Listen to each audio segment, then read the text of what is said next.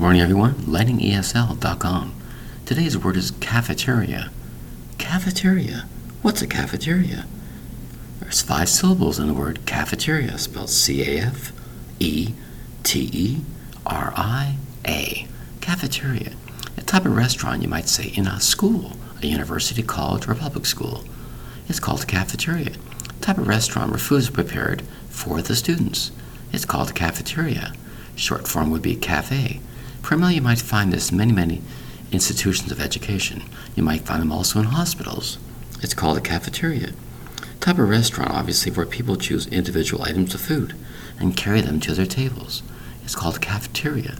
You might also find these in large boats like a cruise ship. Cafeteria style eating is basically when you have large portions per item, large portions of fish and bacon and bread and so on. You would gather what you need and go back to your table.